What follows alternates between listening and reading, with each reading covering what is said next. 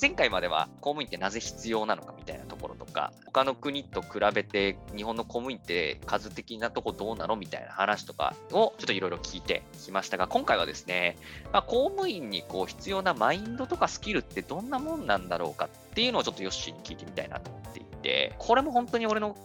勝手なイメージで本当に大変申し訳ないんだけど、公務員になるとか目指す人のマインド、なんかもう安定みたいな。もう一回なったらとりあえず食いっぱぐれねえし、土日休みで同じ仕事をずっとやる人が向いてるよねみたいな、うんうん、まあなんか勝手にそういうこうイメージが俺の中であるんだけど、こうヨッシーの方からこう公務員にこう必要なこうマインドとスキルって、まずマインドっていうところで言うとこう、どういうこうマインドの人が公務員になるといいなとか、なんか必要だなっていうのがあるんだったら、ちょっとそこを教えてほしいなと思う。確かに給料っていうのはその民間と違って営業成績関係なくなく、うんうん、あの保証されてるので確かにその安定はしているけれどもじゃあその安定って何のためかっていうのはやっぱり直近で言うとコロナコロナ対応とか震災とかねそういうい。ざ市場、はい、民間企業が活動が活発にできないような事態の時にやっぱ頑張るためっていうかそういう時でも安心して自分の生活のことを考えずに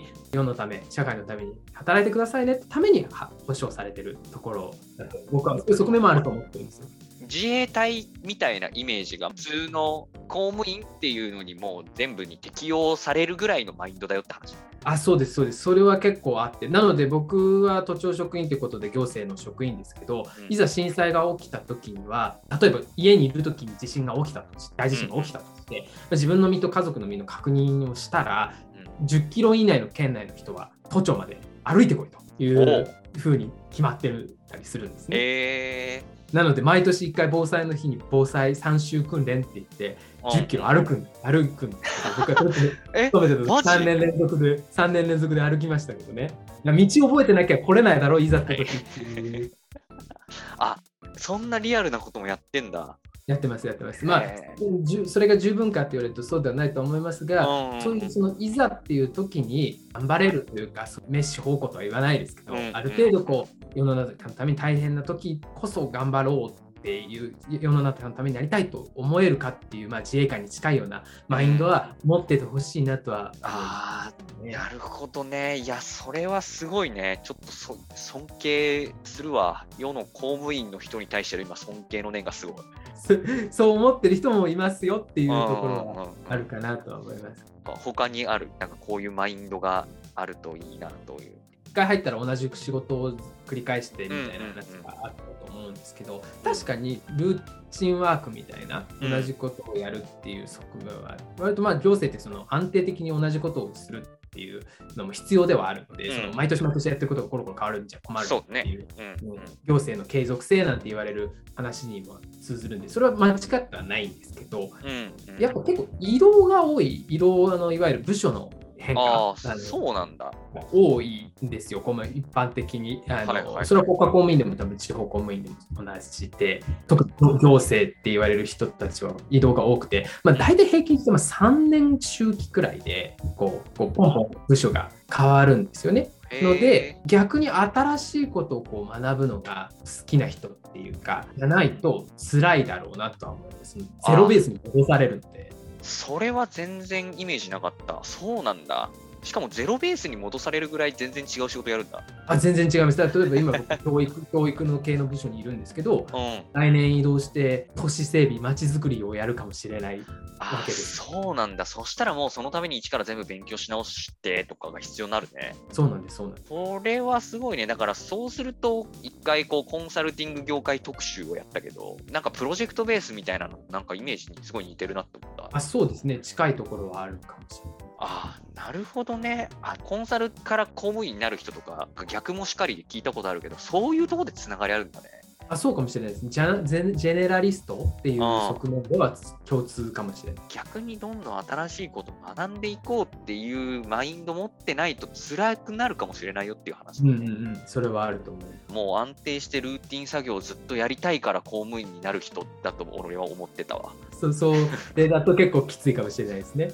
他になんかある必要なマインドとか、まあ、スキルとかそうですね。スキル系とかで言うと結構公務員って言ってもさっきのこれまでの話にもあったように本当に幅広なので、うんやることも本当にたくさんあるから一概にこういう能力が必要ですって言いづらいしそもそも仕事のイメージが一般的にしづらいところあると思うんですけどうん。イメージで言うんだったら中高時代の文化祭実行委員みたいなのが僕は。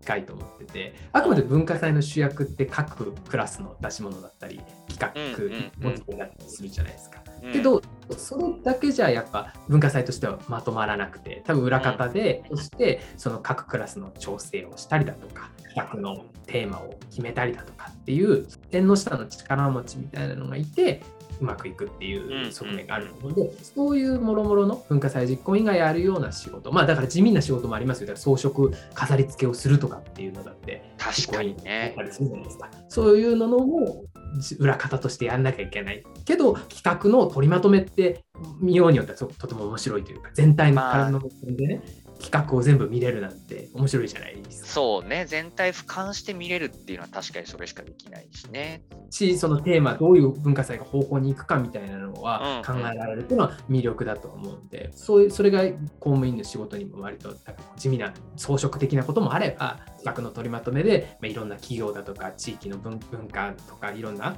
えーうんうんものと構成しながらこう社会どういい方向に持っていくかみたいなアレンジをするっていうようなこともあるしっていうところで、確かにね、言ったね、うんなんかいつまでに書類提出しなさいとかめっちゃ言われてた記憶はある。なんかそういうのもちろん全体をうまく回すためにも必要。だし結構そういうイメージしかなかった公務員っていうイメージってどうしても。うんうんうんうん。うん。その書類とか手続きが。みたはいはいはい。なでももっとこう広い意味で考えると全体の文化祭をどういうテーマでやろうかみたいなところとかその頃から確かに考えられるっていう。しかもそれをね国単位とか都道府県単位で考えられるってなると、確かにそうですね。めっちゃ面白いうん仕事だスケールがあって面白いかなとは思うんで、だ文化祭実行委員よりは俺はクラスの出し物でいかにド派手にかましたるかっていうところがやりたい人よりは向いてないかもしそうれない。ね、それはね、広告代理店でやった。どんな出し物をやってどれだけ目立とうかみたいなのは多分広告代理店とかがやっていてね、全体でっていう話になると確かに公務員みたいなくくりになっていって、まあでもその辺がね、やっぱりこういろいろ絡み合って社会ってできてるんだなみたいなのもすごくこう分かりやすい例だよね。適材適所。だからやっぱ学校って一つの社会の縮図ではあるので、確かに。自分のなんていうの適性、えー自分が何が好きかとか何が向いてるかみたいなところからうん延長させていくと、意外とミスマッチみたいなのが減っていくんじゃないねかなっていう気は。そうね、うん、アドバイザーの時もこうよく質問してたのがあの学生の時どういう立ち位置にいましたみたいなので、うん。結構自分の特性とか適性が分かったりするんで、